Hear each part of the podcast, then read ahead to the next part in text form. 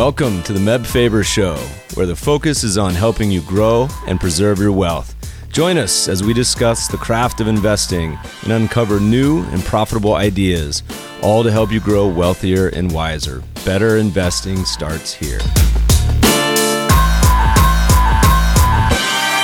Meb Faber is the co founder and chief investment officer at Cambria Investment Management. Due to industry regulations, he will not discuss any of Cambria's funds on this podcast. All opinions expressed by podcast participants are solely their own opinions and do not reflect the opinion of Cambria Investment Management or its affiliates. For more information, visit CambriaInvestments.com. Welcome, podcast listeners. Today we have a fantastic show. Our guest is a nationally recognized authority on mutual funds, investing, asset allocation, all sorts of market strategies. He's founded, run his own billion dollar investment advisor, also one of the most prolific content creators out there. Certainly, his research was the early inspiration for a lot of the work we've done. He's written multiple books, has a podcast, created tons of informative videos, contributes frequently to MarketWatch.com, and has even created an educational foundation few years ago, which provides comprehensive financial education to investors. It's our pleasure to have him on the show. Welcome, Paul Merriman. It's great to be here, Meb. Thank you very much. Paul, I'm ex- so excited to have you on today. We have so many common threads and thinking and, and investing and ideas, and I want to save a lot of time to touch on as many as we can. But we love going back in time and with most of our guests and kind of seeing where they started. Do you do you remember your first investment? Do you remember how you got uh, started in this in this business? I know you were involved in the brokerage business before the RIA side. Maybe tell us a little bit about how how how you got started. Well, the the first investment might not be recognized as an investment. I was married when I was 19 and trying to learn about the market and lo and behold, a Merrill Lynch guy gets a hold of me and talks me into uh, putting money into a commodity, buying commodities, futures contracts. It seemed like hours, it was actually days. I doubled my money. I could see how easy this process was. It was obvious that uh, I was on my way to a successful career as an investor. I thought that was investing. And the next trade that uh, that he said couldn't miss, I lost everything. And it was an expensive lesson because that money it was totally gone for the rest of my life but uh, I learned a lot. I never did it again. So maybe maybe it's actually a cheap lesson. You learned it earlier rather than late. So uh, to, to tell us maybe just a quick timeline on getting up to starting your own investment advisor, and then we'll we'll delve into some some topics there. But what but what was the progression? Was it you lost the commodity investment, said, "All right, I'm I'm hooked," or what was uh, what was the progression? I was hooked on uh, on investing, and I thought it would be a thrill uh, to be in the investment, not the investment advisory business. We didn't even know about that back in the 60s, but I wanted to be a stockbroker. And I kept going to this company called Harris Upham. Eventually, they become part of Smith Barney, and I begged to go to work. I said, Look, when I get out of college, I'll work for nothing.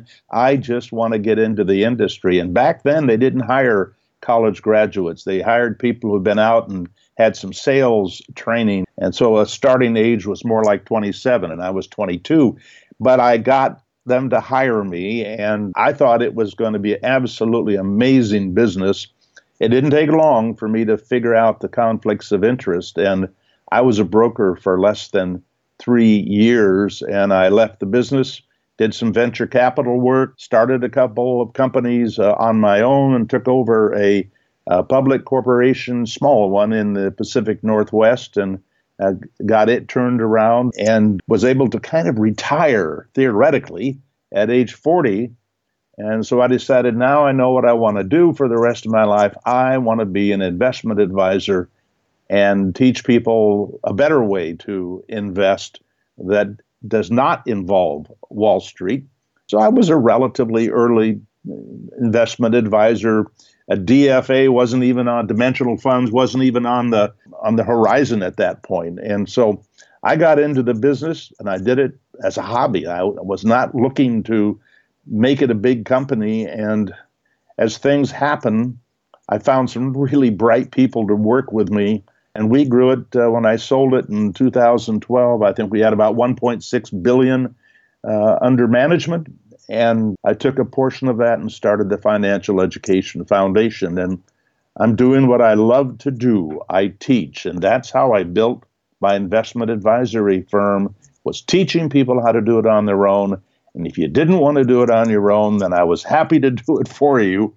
But what I really liked was the teaching. Well, it's, it's, you and I both. I mean, it's funny. We've had a number of investors on this podcast that's had a pretty similar trajectory where they often, you know, got the investing bug young, but actually ran operational company, maybe came into some wealth and looked around and said, scratched their head and said, man, you know maybe maybe I can do this as a better offering or I have a lot of friends that are also wealthy that need help and that's how a lot of the investment advisors got started. You know, I've read I can't even tell you how many hundreds, maybe thousands of your articles over the years and I always reflect back onto one that was such a uh, wonderful article and maybe we'll use it as a jumping off point for kind of how you think about asset allocation and putting together a portfolio, but back in the day it was called the Ultimate Buy and Hold Portfolio or something like that. Yeah, and that's it. I loved it. And it was nice because it walked you through you know how to put together a portfolio or how to at least think about a framework for investing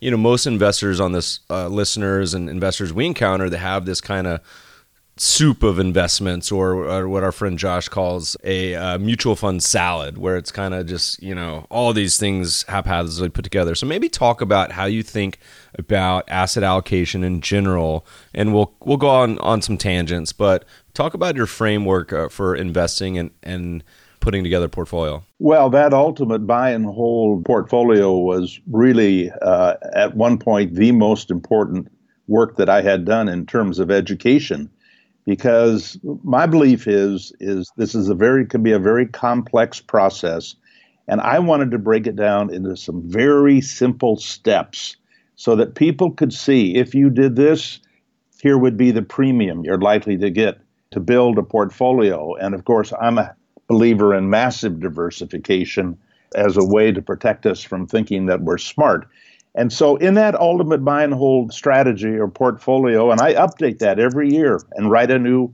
a new article about it just to continue to show how it has worked. But I started with the S&P 500 as the base because, at least in my years in the business, that's been the benchmark. The Dow Jones at one point was, but the S&P became the benchmark, and and we know that something like 85% of all the money that's invested in U.S. corporations represented by the S&P 500, and we also know it's very difficult to beat. There's a lot of stuff we know about it. Some of it's myths, but it's what people have counted on, and people who own the total market index, thinking that's a better way to go, they basically have the S&P 500 working for them. So what I did in, in that ultimate buy and hold strategy was start out assuming all the money was in the S&P 500. How did you do? And I started back in 1970. And the reason I went back to 1970 is I wanted people to, to see what happened when you made it through 73 and 74, and then eventually you run into 87 and 2000 through 2002 and 2007 through 2009, just to show that with all that nastiness that you can run into, that that S&P 500 has been a phenomenal investment. But what happens if you take a small part of that S&P 500 money and you put it into large cap value. So in that ultimate buy and hold portfolio, we show what happens with portfolio 2, which is 90% S&P 500, 10% large cap value, and what happens it adds about 4 tenths of 1% to the portfolio. Now, that doesn't appear to people to be a life changer, but when you're looking at money that's compounding from 1970 through whatever date they were looking at this, now through 2017, that four tenths of 1% is golden. It, it, means a lot of extra money for you to live on, for you to leave to others. It's good. And the fun part is we also show the standard deviation and of course, uh, so and I shouldn't say of course, but what happened was the standard deviation, volatility went down a little bit. Not enough to change your life or think there isn't any risk out there, but at least it didn't go higher. So, what happens if you then take another 10% of the portfolio and put it in small cap, small cap blend?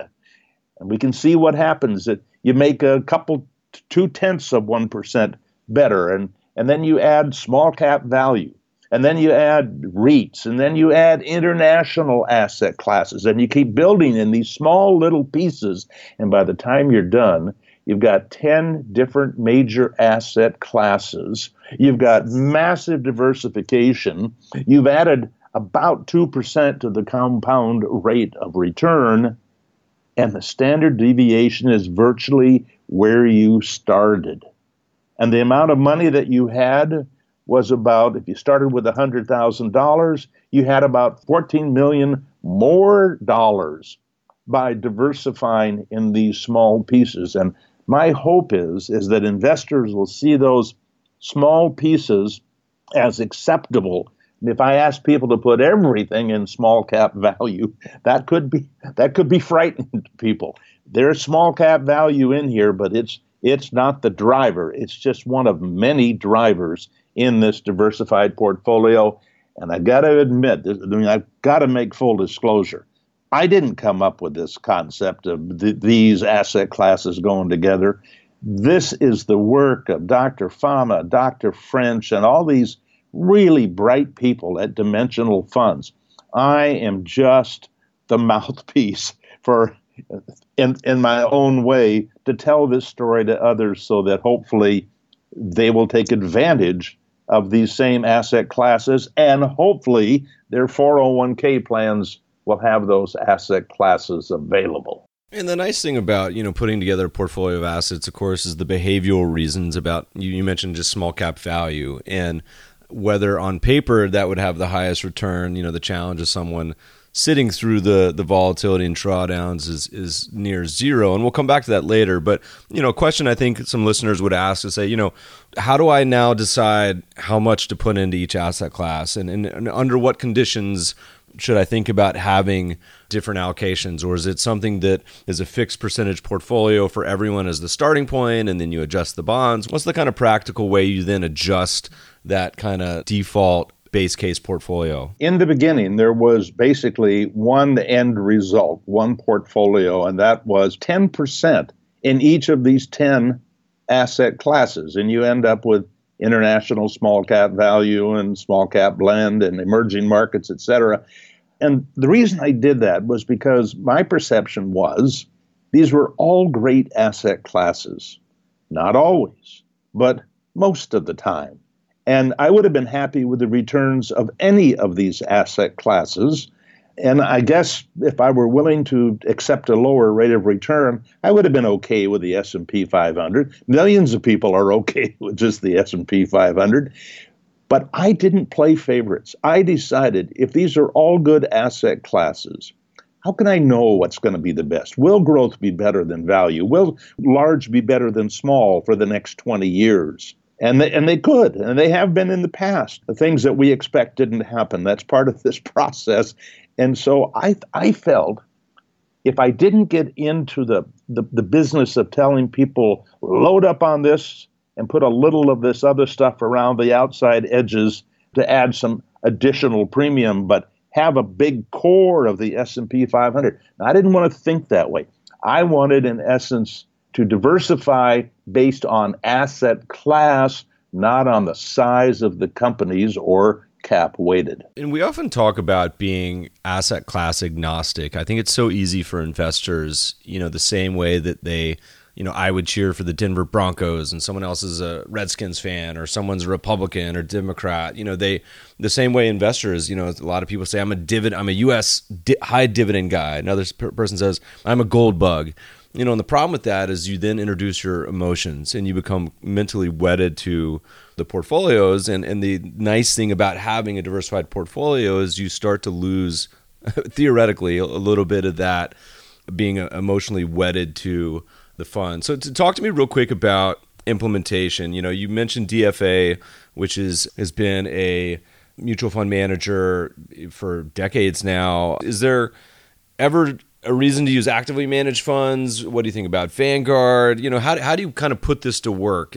for most people? Should they just go buy a target date fund? Maybe talk about the actual kind of implementation. Well, the implementation, I think, is from my viewpoint as an educator, is going to be totally dependent upon what we can create in terms of the belief system of the investor. I've got a workshop coming up on Bainbridge Island uh, next month and uh, it's open to uh, parents, grandparents, and their children. I'm thinking ages 16 to 25. And for most of those people, at the end of the day, they are probably better off just to use a target date fund and start it when they're, well, in fact, I'm trying to trying to coerce these parents and grandparents to help them start it right now because of that extra time they'll have with those assets building. And and and that'll be fine. Now I do try to get them to add some small cap value to the target date fund. So I'm asking people to use target date funds and some small cap value. So two funds for the rest of your life. For people though who have the commitment, the willingness to make it more complex because to work with 10 different mutual funds or ETFs that becomes more complex. And you were right. Uh, how much you decide to put into fixed income is a big deal, and I've done a ton of work in that arena. But that amount of fixed income, and let's say, like in my own portfolio, I've got a part of my portfolio that's 50% buy and hold of, of equities and 50% in bonds. The equities are half US and half international, half large and half small, half value, basically a little more than half value, and the balance in growth. All mechanical, uh, by the way, I've got to tell the truth on this one. I don't manage my own money. I've never been interested in managing my own money. I don't want any emotion. I don't want my emotions to have anything to do with how that money is managed. I, I do know what I want, but I don't want to do it.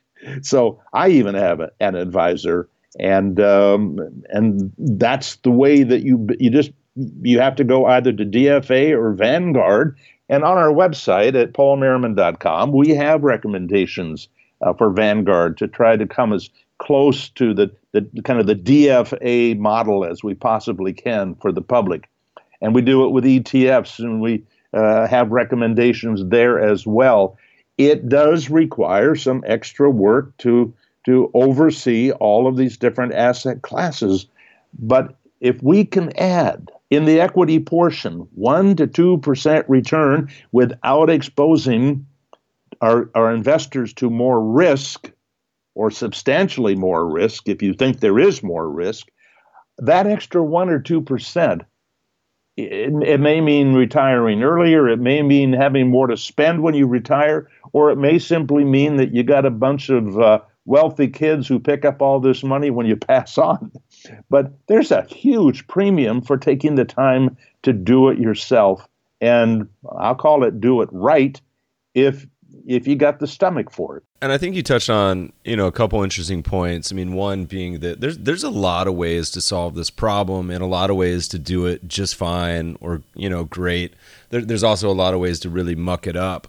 But you mentioned a couple topics that I'd like to expand on. One is you're trying to educate this younger cohort in Bainbridge and we read an interesting quote from you on your website and we'll post show note links listeners to all of Paul's articles that we're talking about, including he mentioned some of these actually implementable allocations with, with funds, et cetera. But there's a great quote that says, I'm always looking for mechanical answers to overcome the emotional challenges of investing.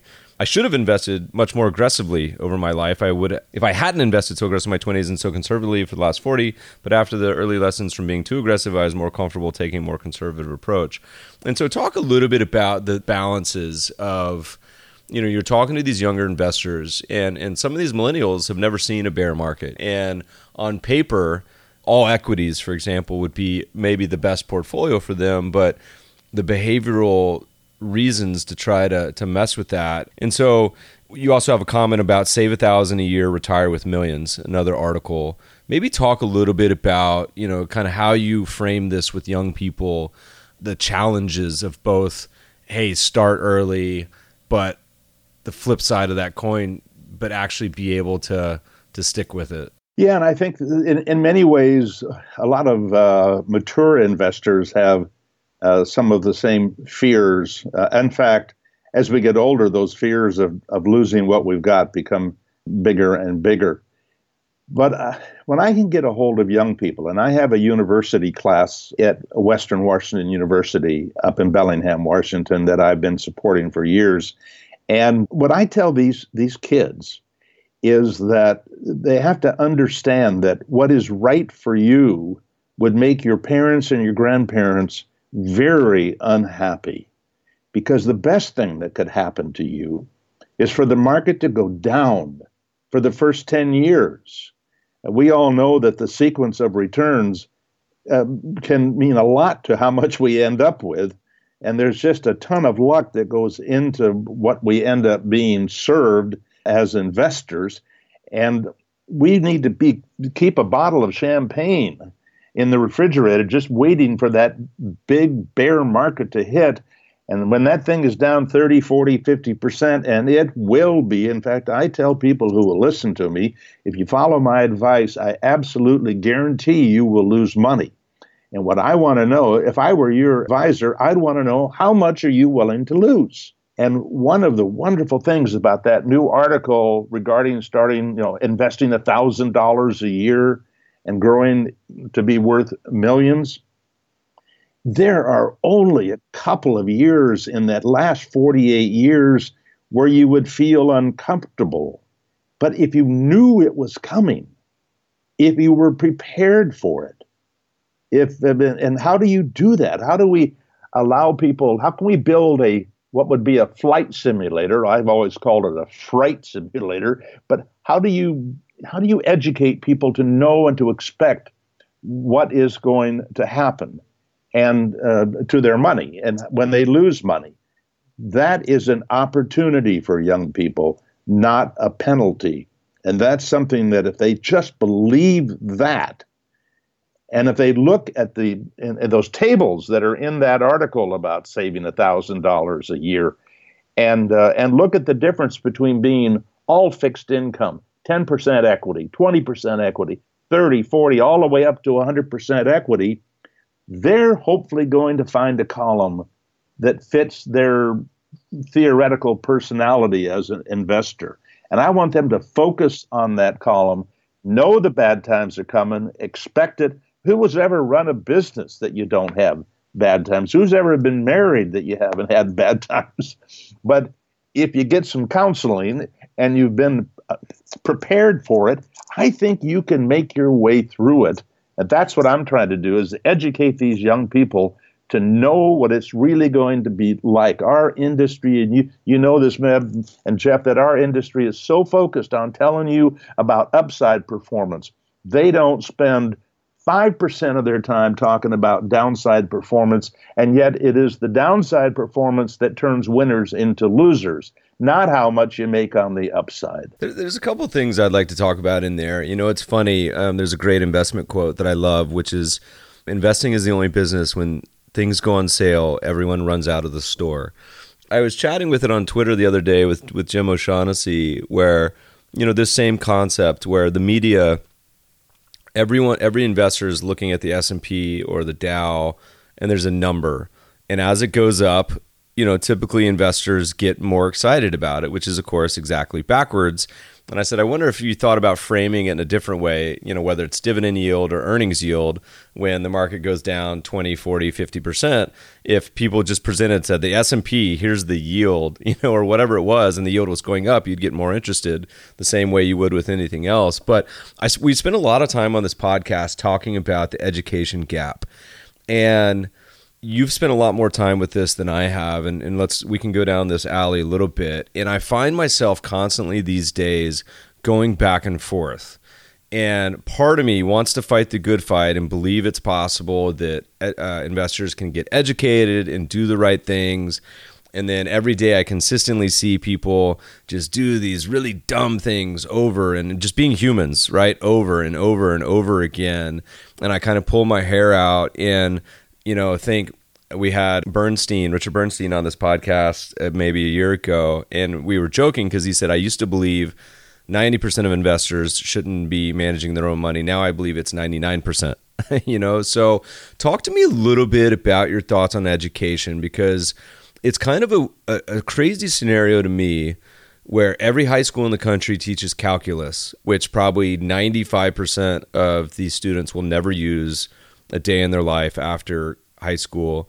But we certainly weren't taught it. And to my knowledge, most don't ever teach a class on personal finance which is something every single person will use every day for the rest of their life on buying a house and credit cards, but also investing.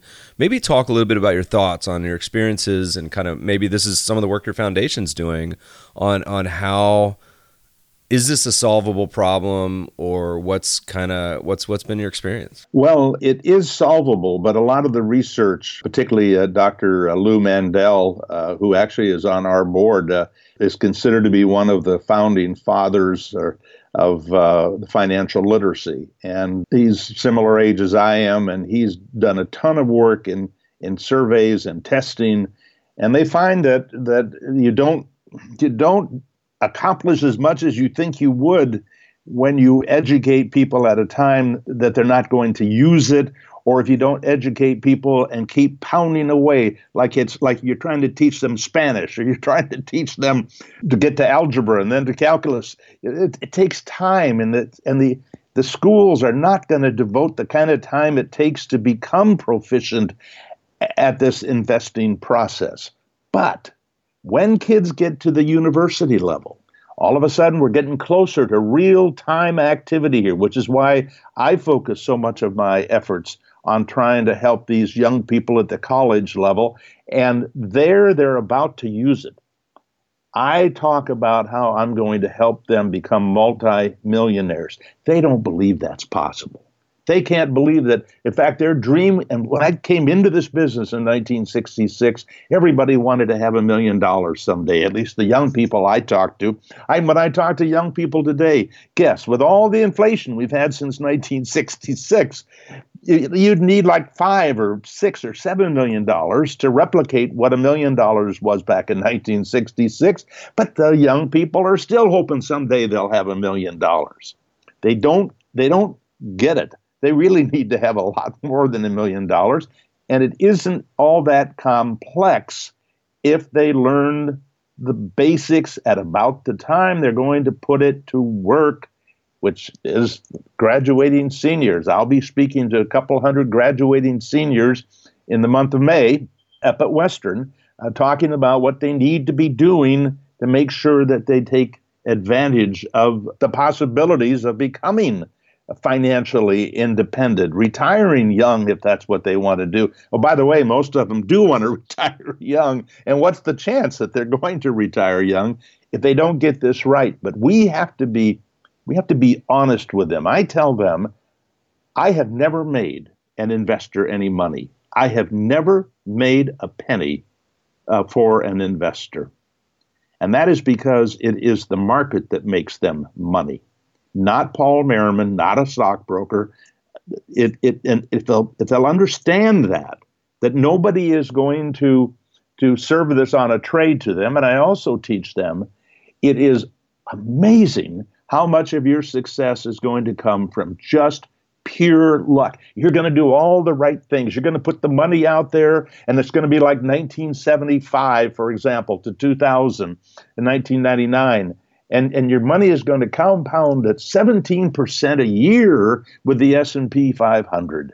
I mean, an amazing time, golden age for investors. People who started in 2000 we know that they've made less than 6%, in fact, closer to 5% uh, since 2000 in the S&P 500. If you were in one group or the other, it was all a matter of luck. And how do you teach that? Well, you, I think you you have to be honest with these kids. And they, and by the way, when you're honest and they start to believe that Paul Merriman can't really help them and no broker can help them, they start to understand that, oh, if I own all the stocks, I might in fact do okay. Nobody taught me that when I went into the business in the mid 60s. We didn't even know what an index fund was. We didn't have a target date fund. In fact, if we bought a bond fund, we had to pay an eight and a half percent load.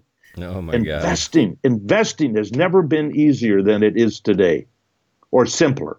Yeah. It's still not easy for people, but it's built to truly do the best that's possible for the investor. The investor just has to take the step of investing, and the rest can all be just on automatic, mechanical, no emotions, hopefully. Well, I think that's a, you know one of the things we spend most of our time thinking about here is how do we institute automated processes so that you know investors are can't be their own worst enemy. And a lot of that you mentioned is automation things like automatically contributing to your retirement accounts and dollar cost averaging in is a fantastic one particularly if you never see the money. That's a wonderful way to do it. Uh, you mentioned having a, a, financial advisor or intermediary to kind of talk you off the ledge. There's a lot of these robo advisors that i think are fantastic technology but will be interesting to see if if they end up preventing people from shooting themselves in the foot when the next bear market comes around. I think a lot of people listening to this may not be 18, 20 years old, but but maybe 40, 50, 60, 70 and they say, "Great. Well, yeah, it's wonderful for a 50% bear market for uh, my children and grandchildren, but you know, I'm nearing retirement, I'm already in retirement, and I look around today the world and maybe think that US stocks are expensive and bonds are only yielding 2% or 3%. You know, what would you say to the kind of the retired investor? And there's a lot that we talk to by the way, you know, that that really got burned in 08 09, emotionally kind of scarred. They got out, never got back in. Um, sort of thing. You know, what, what do you tell those investors, and what do you tell kind of tell the the the older crowd listening to this that that they sh- not that they should be hoping for an 80% bear market in stocks but what what's what are your comments to the kind of that crowd well when i was an advisor and i don't do that at all anymore i always thought the best time in the business other than teaching was when you could sit down with people and hear their story their experiences and figure out what do they need try to try to find out there what their risk tolerance is. And as you guys know, in a bull market, it's very high, and in a bear market, it's very low.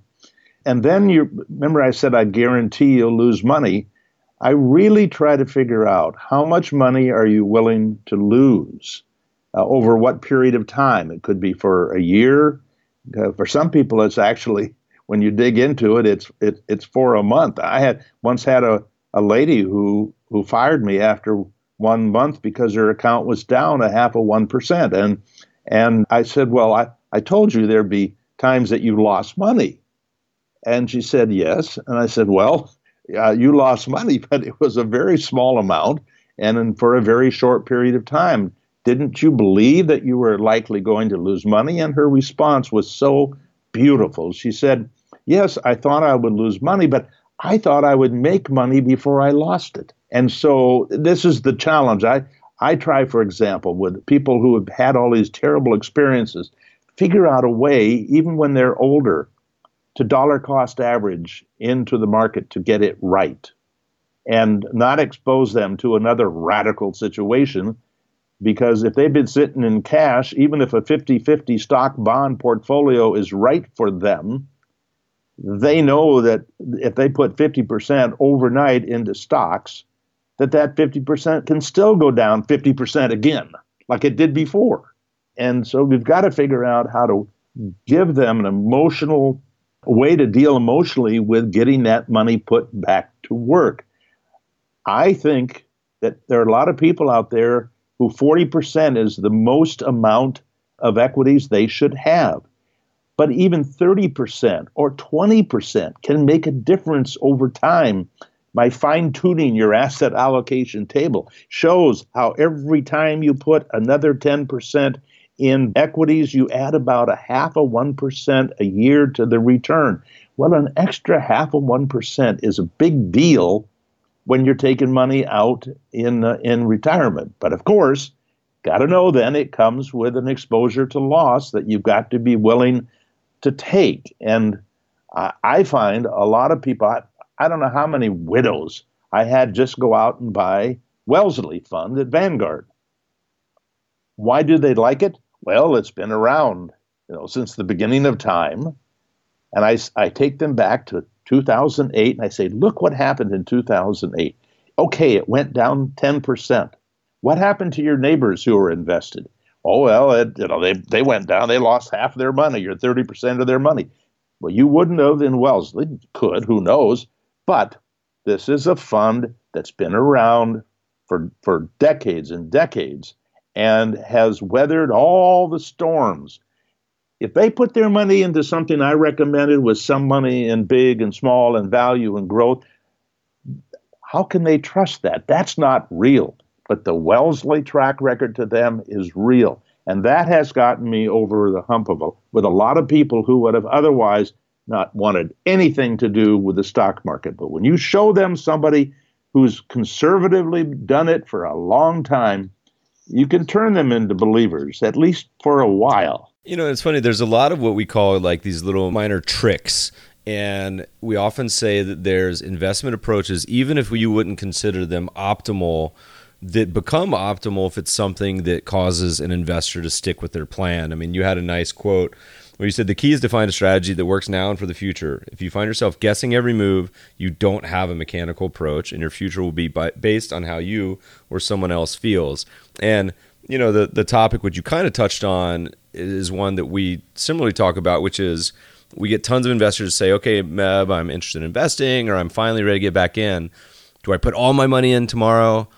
or should I do something else? And we say, you know, often that mathematically, the correct answer is to put it all in tomorrow, but emotionally and behaviorally, you know, we're totally fine if you if dollar cost average in uh, over the next amount of months or even quarters, even years, if that keeps you from hindsight bias and, and doing something, you know, stupid, because a lot of people become very emotionally wedded one way or the other, kind of like the lady you mentioned, where had she won before she lost, she might have stuck with it. but because she lost first, it became harder. I used to have uh, clients that I could feel that this was going to be uh, emotionally difficult.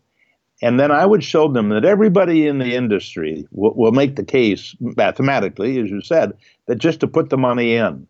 But I, I and I understood that they just were having a hard time with that. I might put them in 25% buy and hold. I mean, all in with 25%.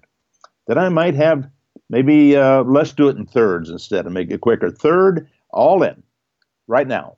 A third, dollar cost averaged in over a year. Another third, dollar cost averaged in over two years. So that it, the process becomes more gentle. You get them to do what maybe they should do, and that is to put it all in, but you get them then to accept the idea of a of a more gentle uh, a way to, to work the money into the market. But then I tell them, you know, I could I could dollar cost average your money in for the next three years, and during that three year period, the market could go up at some all the time. At the end of three years, after all that dollar cost averaging, being so careful, and the market goes up the minute, the day you put in your final dollar under that dollar cost averaging formula, the market can go down 30 or 40 percent. You never, there is no way that anybody can tell you this is going to, in fact, work for you. Now, somebody who's 21 years old and you're having them dollar cost average into an all equity portfolio for maybe 20 years and and they're putting money away for 40 years, that is the right thing to do and, and, and dollar cost averaging. But the fact, and, and they're going to get tagged along the way, we know that. But for those people who got a lot of money and they're, they're trusting you with their life savings at the point that they need the cash flow today, you just never outgrow the ri- the potential risk that that market could could, uh, could give you. So uh, even when we get them, we find a we find a way that they'll do it. I still warn them this is not perfect. It's interesting. You've been managing money over a number of cycles and have seen lots of shiny objects. You mentioned back in the day, these bond funds had 8% loads. And, you know, then there's been a lot of fads, internet stocks and BRICS and emerging markets and commodities and probably cryptocurrencies now and every every shiny object imaginable how do you kind of talk to investors? And there's been a couple different approaches that people talk talk about, you know, there's financial advisors that say, look, I'm going to let you have 10% of your portfolio. You can light this on fire as you see fit. You want to trade shares of Tesla, you want to go buy some Ethereum, you want to go do whatever. How do you talk to investors to one, do things in their own best interest when presented with, you know, the the shiny new toy of the day that is is likely to be a very poor investment? Is there any general advice you have or process for them to think about it? Or do you do some sort of hack like some financial advisors do and say, you know what, fine, here's a tiny percentage of your portfolio and you want to explode it, go go go for it. What's what's your general thoughts there? I always took a hard line on that because I really believe that they would just let me manage their money by the definition of right through my eyes, that they would have more money to spend and more money to give to their children or lend to their children. And I would ask them this question Are you sure you will never need this 10%? Are you sure there's nothing that's going to happen in your life that if that 10% had been able to grow at a reasonable rate of return, that you might need it? You might have a health problem. You you, you might have something happen to to a child, a grandchild that you want to dig into your money, your your portfolio to be able to help them. Well, if you've done this, I'm going to take 10% too many times in your life, you may need that money back. And the odds are you aren't going to make money with those speculative, faddish kinds of an, eh, eh, of they're not investments, they're speculations generally that they're all excited about. I tell them if you really want to try to make more money in that last 10%, why don't you just put that into small cap value? I can show, I, I, would show them the track record of small cap value according to the academics going back to 1928. And the return is amazing. And I'm careful to say, can't say that's what it's going to be in the future. In fact, so many people know about it today, it probably won't be great, but it is likely to produce a premium over things that are more conservative. But if you want to make more money, then why don't you put some more money in something that has a long history that one we can call an investment and two it has performed above and beyond what you're likely to get in the rest of the portfolio? I use that and i normally won partly probably because i tried to convince them they don't know. But go back to that idea that a lot of our success is luck well, there's also the bad luck as well as the good luck. And how do we know what's coming? You know that I've got a wife in the hospital right now. The problem she has that we didn't know about a month ago, we weren't thinking about it. We weren't planning for it. We didn't know it was going to come. And so I would rather have people be able to take care of themselves and their family than their emotions and their ego. And I also go to that line about if you do well on this investment, it has nothing to do with your analysis. That's probably the, the worst possible thing that could happen for a young investor and even an older investor is then using that bucket and having a lot of success and thinking they're, you know, in the next George Soros. And then usually a lot of, like you mentioned, a lot of it has to do with luck and, and it's learning the wrong lessons. Well, okay, so let's say there's a listener and they're saying, okay, this is sensible I want to hire a financial advisor, you know, and, and the challenge also, you know, the Bernie Madoffs of the world, but it still happens a lot where there's a lot of bad actors in our world and, and money often attracts the hucksters. Uh, and you had a great book that's titled Get Smart or Get Screwed. and it was talking about financial advisors and some of the pitfalls to avoid. Maybe talk a little bit about, you know, how to pick a, a good advisor versus – really avoid the ones that, that don't have your best interest in mind? Well, I think the the first thing we all need to do. I mean, remember, this money that we have is a business. It's not just something that's out there floating around. It's a business that needs to be managed. And like I said, I have somebody who manages my our investments and we have it managed in a, a way that's very special for me and my personal needs as an investor. I just don't want to do it. But I would want everybody to take the time to get the education to understand, as the boss of your business, because that's what you are. It's your money. It's it's it's not the advisor's money.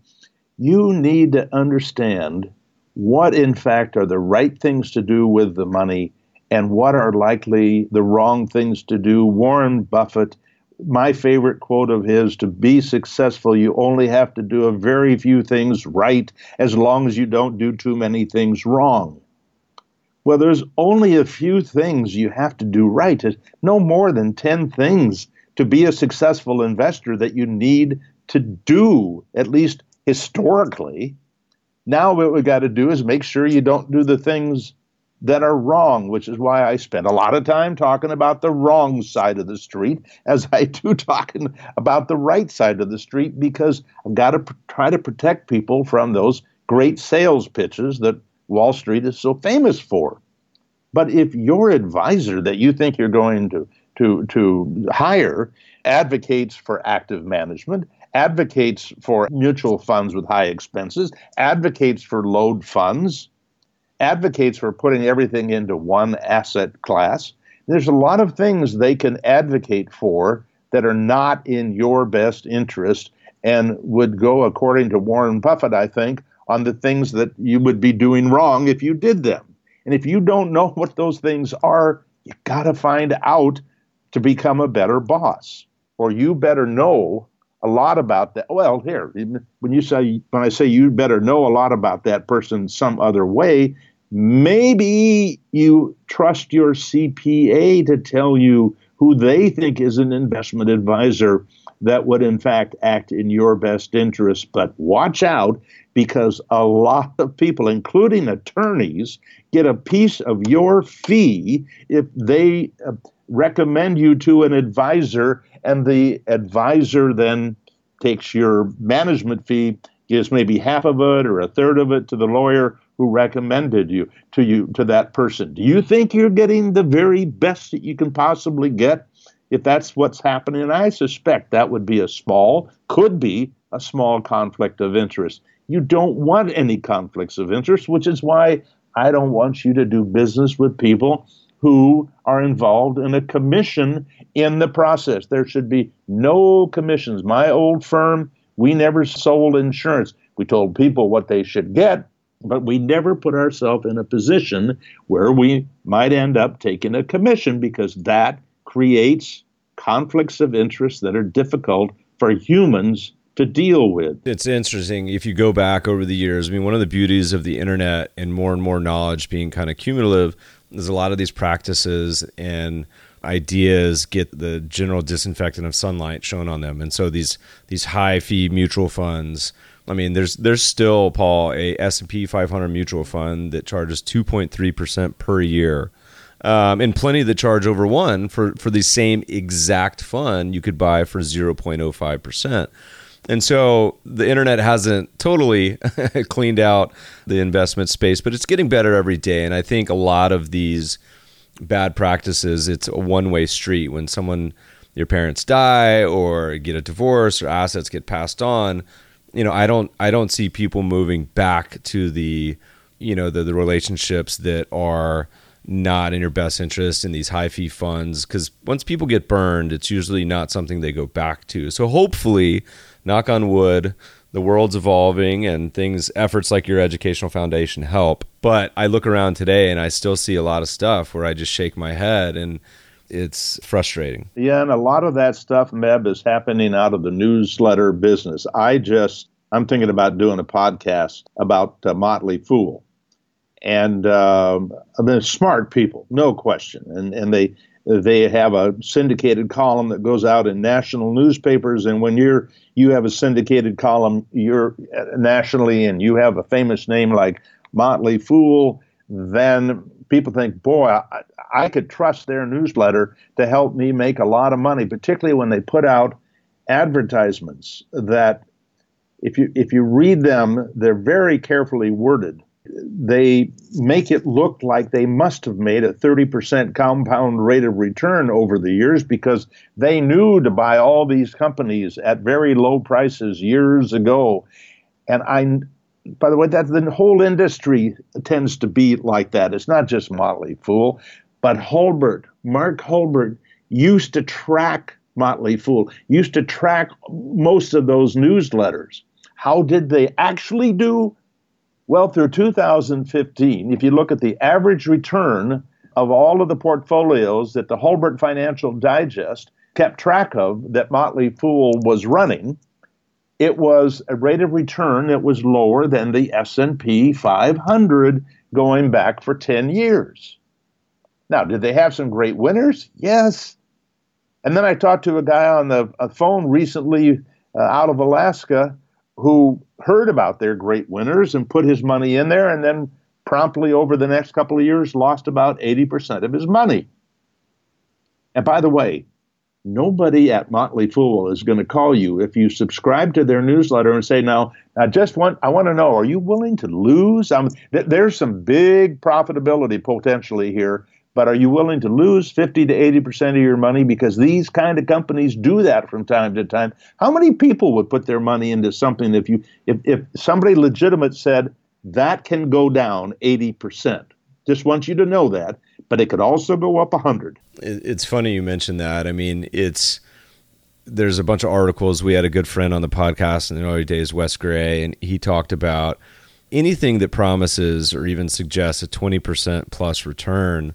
He just did the math on it. At 20% plus return, you quickly become, you know, one of the richest people in the world. And at 30% return, you literally own all the assets in the world at, in, in, a lifetime. And so those returns, while they sound doable and they sound great, you know, historically markets are a lot harder than that. And so it's, um, you know, you, you always got to ask yourself if someone could make 20% plus returns, they would probably be managing their own billion dollars from an island in the Caribbean and probably not selling a newsletter. So it's always buyer beware in those situations. But you know, again, that's a scenario where people get seduced in that education gap. You know, they want to believe that something is so easy as simply following a newsletter and making 20, 30%. And, and unfortunately, that's, that's not the reality. Well, could I mention a great line from Mark Hulbert, who I have great admiration for, for the work that he's tried to do to help people. He was talking about uh, asking people who subscribe to some of these newsletters that promise these amazing returns. And and Mark asked them, "Do you really believe that somebody can get you a 30% compound rate of return?" They said, "Of course not." and he said, "Well, then why do you subscribe to it?" And their answer is, "Well, if we got half that, we'd be happy." That's funny, and Mark. That is that is the the you know people get into Ponzi schemes. People get into all sorts of pyramid schemes. Uh, because they think they're going to somehow outsmart the system. Mark's the best. He over the last few years had recently kind of winded down the the Financial Digest, but for for many years he was kind of the uh, a lone wolf in that world where very methodically tracked you know these dozens if not hundreds of newsletters and we've written some articles and have been good friends with Mark for for years uh, on the blog. And it's also really like a thankless task. You know, no one the most challenging business in the world is to be essentially like the policeman or hall cop walking around and saying, no, actually, eighty percent of these newsletters are are not worthwhile. And and I think a lot of investors once you say, you know what, I'm going to put the lens of this is entertainment and maybe I can use implement this into my process at some point because they're not all bad. There's there's some certainly that are worthwhile and a lot of writers that are great, but you know the lens of entertainment rather than than hard uh, earned cash is I think uh, a useful lens to think about it. I want to touch on a couple more topics and then uh, we, we can't keep you for forever, but you know, Paul, you have a curious mind, and it's it's a rare to find this where you know a lot of investing to be able to hold kind of two theoretically conflicting philosophies in your head at the same time and not explode i think is is a, is a rare talent. And so one of the things you've written about over the years as as have we is both you know the buy and hold investing but you've also been someone who's talked about the concept of market timing as well so maybe talk a little bit about you know your your thoughts on market timing in general maybe how they've evolved over the years, and in general, just kind of philosophical leanings on that part of the world as well. I do think that market timing works. Let me start there. A lot of people don't think that market timing works. I actually have the most successful of all my investments in my portfolio is a hedge fund that I set up in 1995 and after all fees has compounded at 14 over 14% with a downside standard deviation equal to the S&P 500 and during that time the S&P 500 compounded at about 9 now that by the way could be luck. So the, we won't know about the next 15 or 20 years until it happens but i know that market timing works and the problem is is that it is emotionally by far the toughest of all investment strategies I know because it demands something of investors that very few have. They may talk big like they could do it, but when the rubber meets the road, they just don't have it in them because market timing of the kind that I believe in, which is purely trend following, purely mechanical, diversified over sometimes virtually a hundred different funds, you have to lose on so many trades. You have to be willing to sell at a loss. And then when the market turns around and heads back up, get back in at a price higher than you last got out. You have to be willing to underperform significantly in the good times you have to be willing to lose money in the bad times. Now, what you hope is that you're not going to lose as much as the people who were buy and holders. For me, because I've been there and lived through it, like in 1987, when I had all of our clients' money out of the market about 30 days before the market crashed in October of uh, 87. And I got a lot of credit for having called the crash. No, I was out of the market when the market went down. There is a difference because all I did was do what the system said to do and didn't second guess them.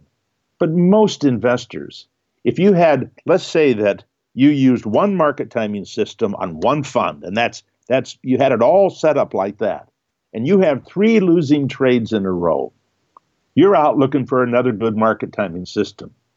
Even though it could be a great market timing system in the long term, there, there's nothing unusual about three losing trades in a row, which is one reason that I used built portfolios that held many mutual funds, many asset classes, diversifying in a sense the same way that I believe that you should diversify with buy and hold.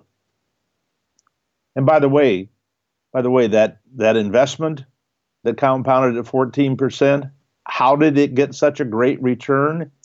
It did okay as a market timing system, but it also had leverage built in. So it wasn't magic. It wasn't some special system.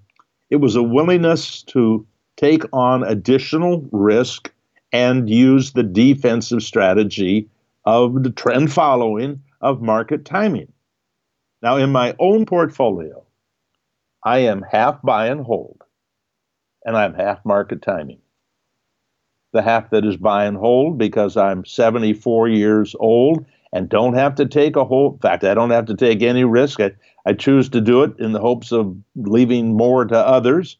But uh, I am 50 50 stocks and bonds. That's enough equity on a buy and hold basis because that 25% of my portfolio that's all equities on buy and hold, that, that part's going down uh, 50% here soon. Now, by the way, soon could be 10 years, but it's going down a lot. And I don't want to have all my money in equities on a buy and hold basis, even 25%, about any more than 25%. Now, the other 50% of my portfolio is 70% equity, 30% fixed income. Now, it turns out that the standard deviation, the volatility of a market timing portfolio that is 70% equity and 30% fixed income has the same standard deviation and about the same return as a 50-50 buy and hold. You can you can get to the same end result more than likely either way. But buy and hold is so much easier. Buy and hold is so much tax more tax efficient. So I have the timing in tax deferred accounts. But I know this that when the market is screaming, coming off a bottom, and my market timing accounts are not in the market yet because they're they're out, having been kicked out because the trend changed. And as a timer, if I had all my money in timing, I might be feeling sad. But I'm not feeling sad because I got 25% of my portfolio in buy and hold, and it's screaming, it's making money, it's making me happy emotionally. I can't eliminate all emotion. I just don't want the emotion to have anything to do with me getting involved in managing that money. On the other hand, when the market starts down and I see I'm losing value in that buy and hold portion of the equity, I know that even if I'm not out of equities with the timing portion, that I'll be getting out sooner or later if the market goes down far enough to break that trend line. And so I have some peace of mind. So I can find myself as 25% in equity and the rest of it in bonds and cash in a really bad bear market. So I've still got some exposure.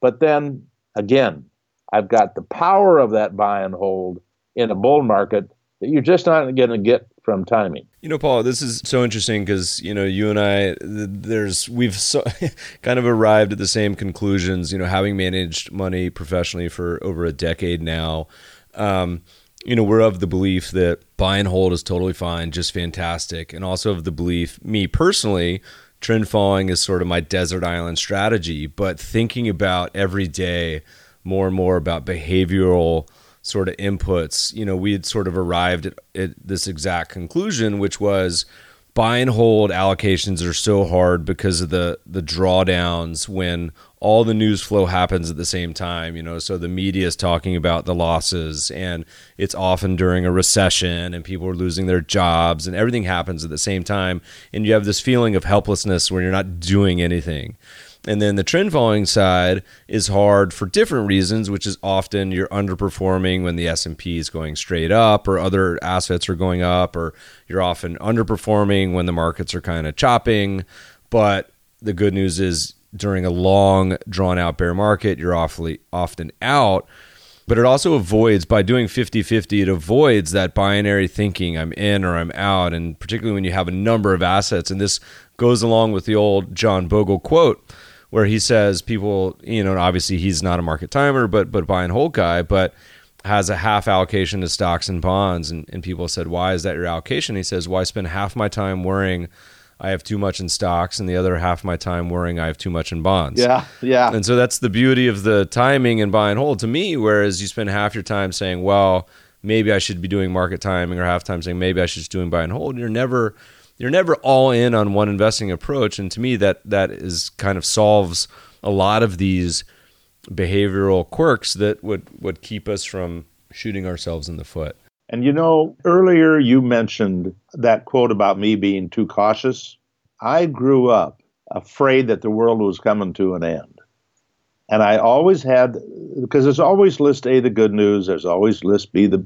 b the bad news and I focused a lot on the bad news, and it created fear. And I, that's that's how I responded in terms of what I thought might come of the money that I put into the market. And so I, I would have been much better off if I had had uh, more positive views of the future. But here's the fact: the longer that the process goes on, the higher the probability of a catastrophic event. Some people think the longer you hold something, the greater the opportunity for success. Now, there's something to that, but there is a probability of the system not surviving. And by the way, I don't have any inside information on this. It's just the nature of how systems seem to work. And and so I really do find great peace of mind uh, in the fact that I've got a good portion of my money set to go to cash. I got a lot of bonds too. But I also have to keep in mind that there are Confederate bonds people are still trying to cash in. So we never can, can really get away from the potential risk of things not going well. But I can tell you, the people that have come out ahead are the people who have put their trust in the, the system over the long term. And when the bad days come, you hope you saved enough extra sufficient to deal with the bad days. There's the, the old quote, which is, you know, your your largest drawdown is always in your future. And, and Cliff Asness, who runs AQR, a multi hundred billion dollar institutional manager, often says, you know, when, when looking at history, we'll, we'll take the largest drawdown in, in many ways for strategies in particular and double it because you know the future by definition you know the drawdown can only get higher. And so thinking about the possibilities of yes let's look at history as a guide but also be mindful that that things can happen different. So like you mentioned you experienced 1987 and then the internet bubble. These have different sort of personalities than other you know markets had in the past. And we actually just had on the podcast author of the book uh, triumph the optimist that goes and shows the people that were optimists about investing in financial markets for the past 120 years really were the ones that that made out and did well obviously you couldn't put it all in one country or one stock because if you were in Russia or China you lose all your money but those that invested in the the global portfolio um, ended up doing okay Yes. All right, we're going to do a couple more quick hits, and we got to start start winding down. I, I don't want to take up your whole You're day. We've talked about a lot today, and you know, you have a video on your website titled "50 Facts Every Investor Should Know." Are there any that stand out?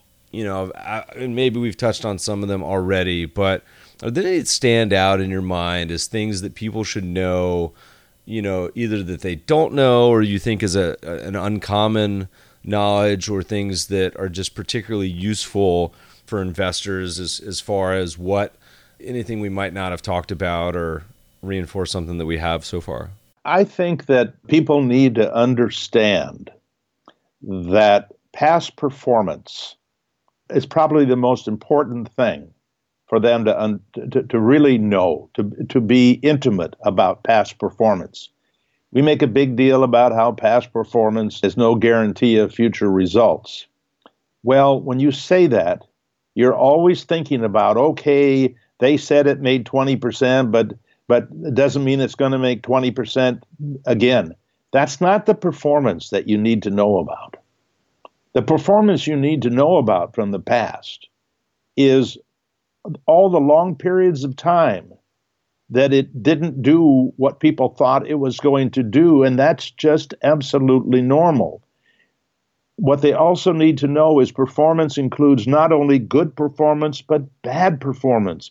And again, if it's bad performance that causes people, like in 2008, to jump ship and lose all of, of, of their confidence in having their money in equities, they must not have known enough about performance in the past. So you, as an investor, every investor has this choice.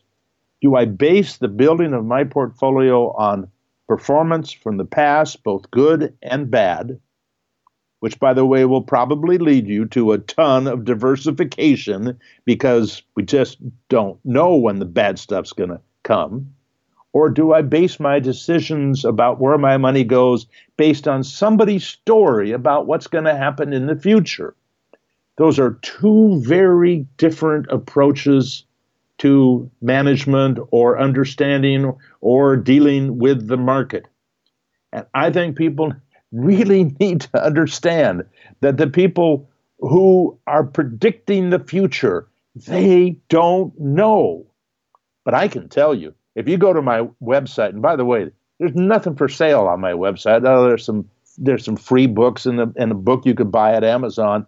But what I'm trying to do is to give people a ton of information about the past, page after page of numbers, because that is the best way I know for you to see what it might feel like to, to, to experience what's going to happen to your money.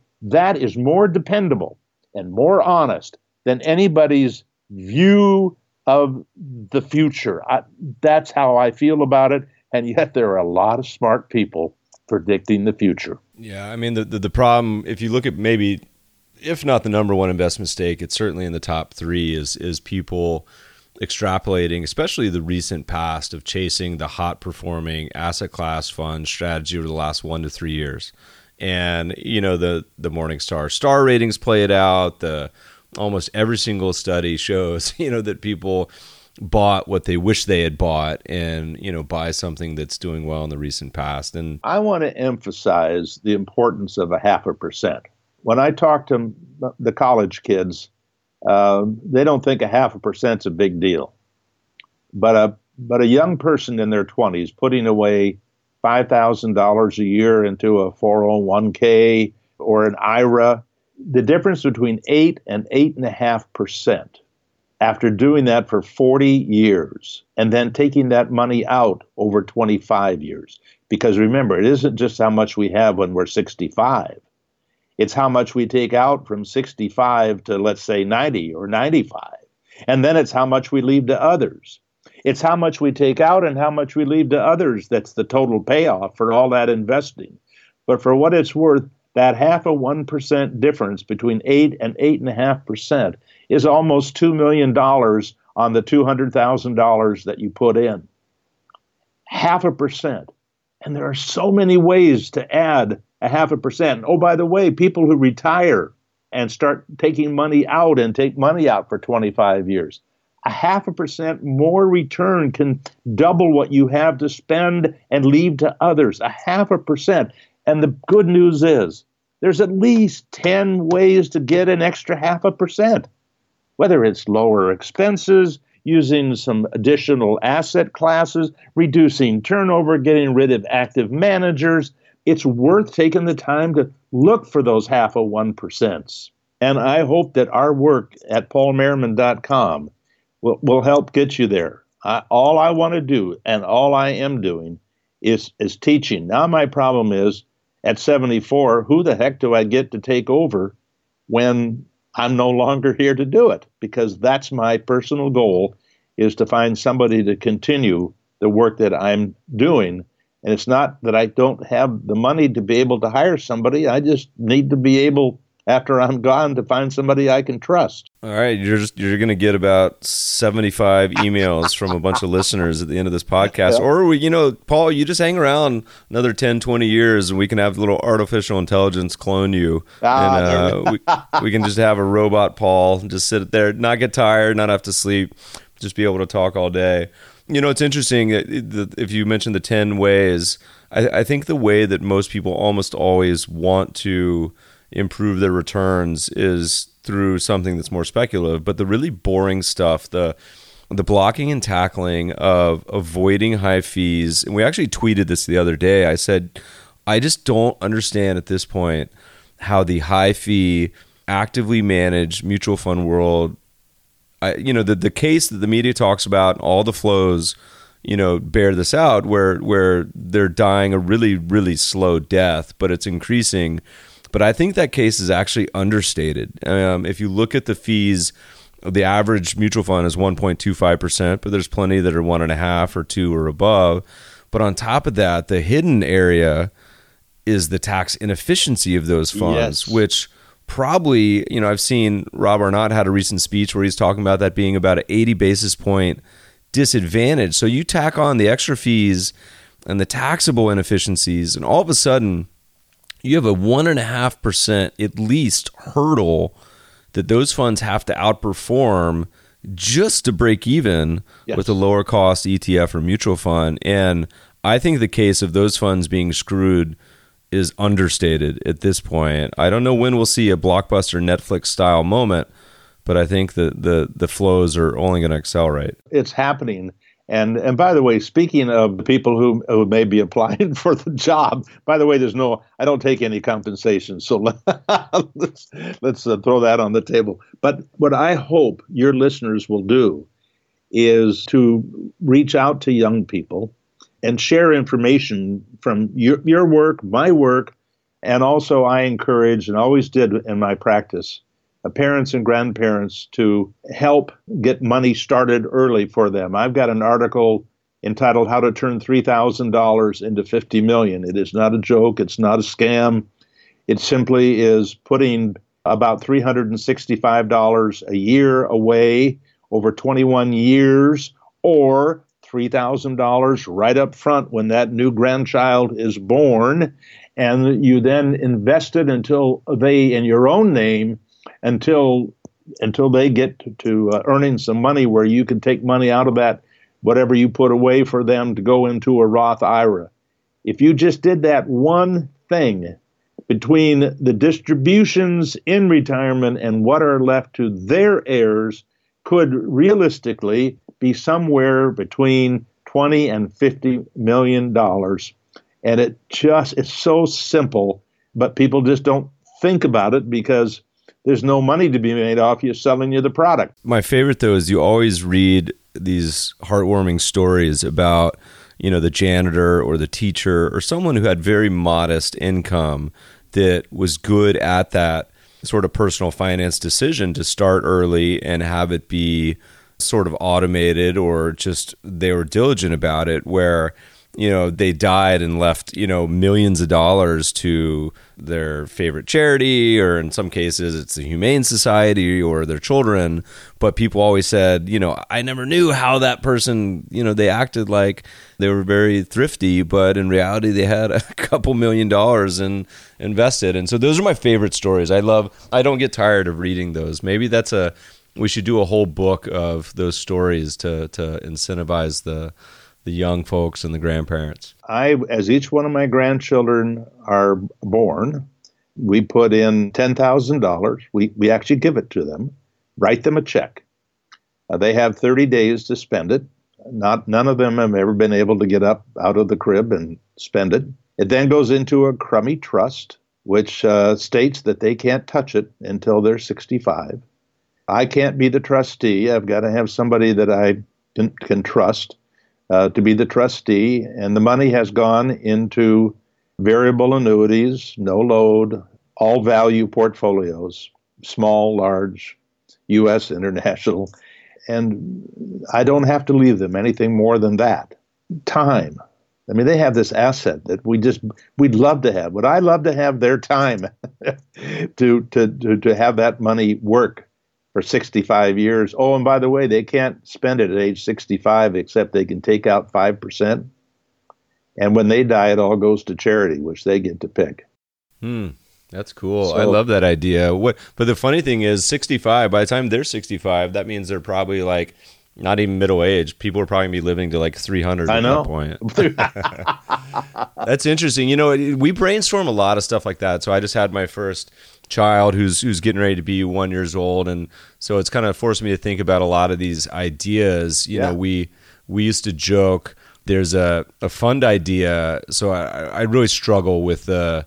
you know, there's a lot of these behavior. You, you know, you focus investors on education, and then also on a lot of these behavioral ideas to keep them from doing dumb stuff. But at the end of the day, you know, someone can call you up and say, "Sorry, Paul, you're fired. I'm going to go put my, all my money in Litecoin," or yep. "Hey, Meb, I'm closing my account."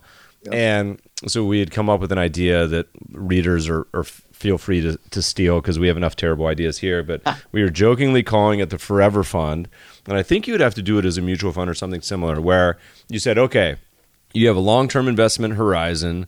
We're going to launch this fund and have it charged very little, 0% or something very little and it'll invest in you know a good global buy and hold allocation. Something like the what you talked about same things we've talked about. Uh-huh. and the kicker would be so that the fund would break even or maybe make a little money just for expenses but the kicker would be that it would have a 10 year trailing um, redemption fee. So if you try to redeem it year one so this is for the true people that say they have a long-term horizon. Yep all right, you try to redeem in year one, it charges you like 10% or 5% or something. And, but it, but its stair step maybe declines for the first 10 years. So you have the penalty side that keeps you from doing dumb stuff. And then on the flip side, we said that if you do redeem, that redemption fee, so Vanguard has something similar, but the redemption fee doesn't go to the investment company, it goes to the remaining shareholders.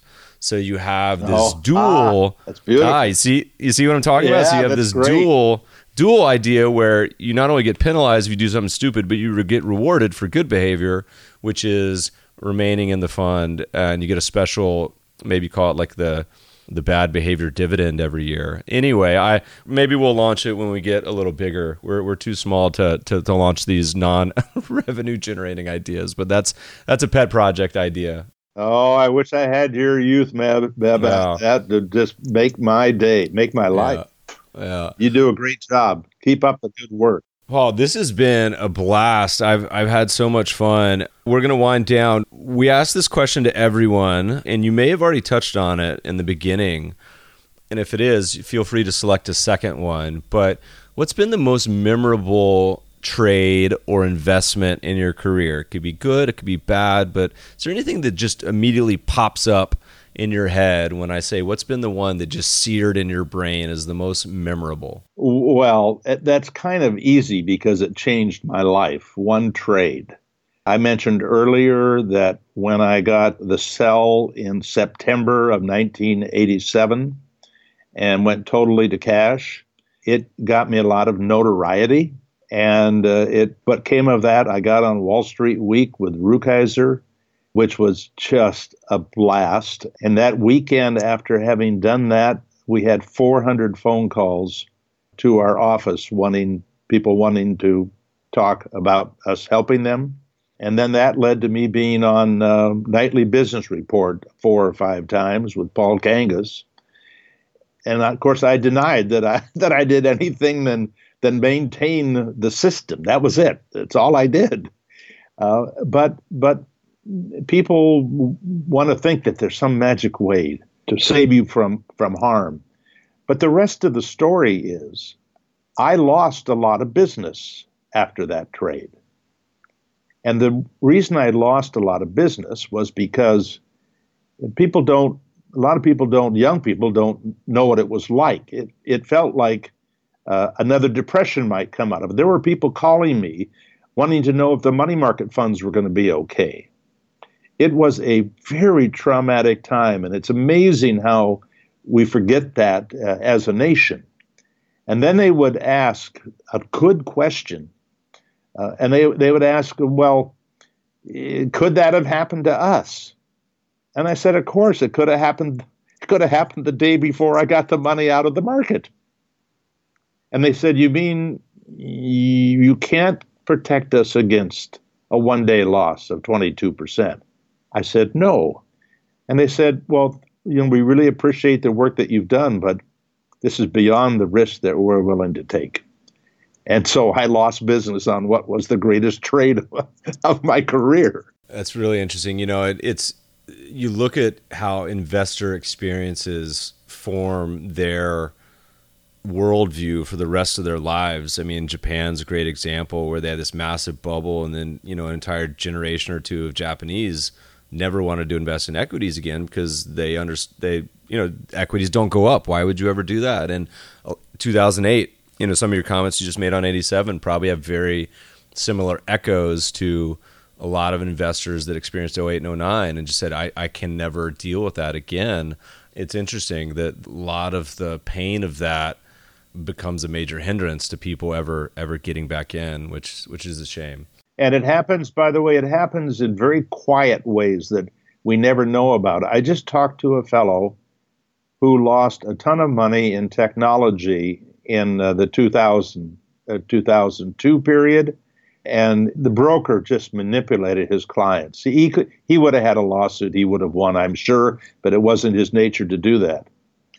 He is now recovered and, and, and saved enough money that, to retire. That's, that's the good news. The bad news is his daughter saw this happen. And she's now a successful person, making lots of money and saving lots of money. every penny that she saves for the long term goes into bonds because of the terrible decision that her father made back in that uh, during that uh, that terrible period when everybody thought they were going to get rich on technology, and so the impact is it happens for a lifetime to people, and that is a shame. Well said, Paul.